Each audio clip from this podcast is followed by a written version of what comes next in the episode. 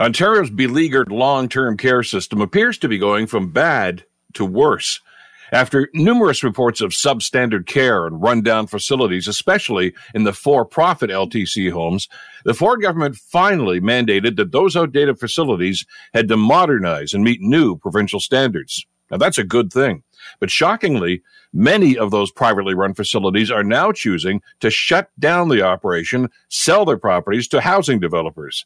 A Globe and Mail investigation found that there are about 20 for profit homes that are planning to shut down rather than do the much needed upgrades for frail and elderly residents. And analysts are telling us that more for profits will follow suit, and that's going to be a big problem for the system.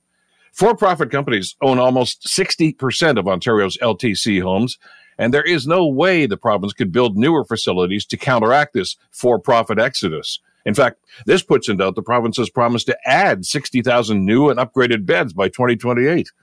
The cold hard reality here is that these for profit operations have decided that instead of repairing and upgrading their facilities to improve quality of life for their residents, they've decided to take advantage of a hot real estate market and sell their properties for a handsome profit. It seems that critics were right all along. For some for profit homes, it was never about quality care for aging seniors and a fair wage for employees. It was always about making money for shareholders and boards of directors. Tragic, isn't it? I'm Bill Kelly.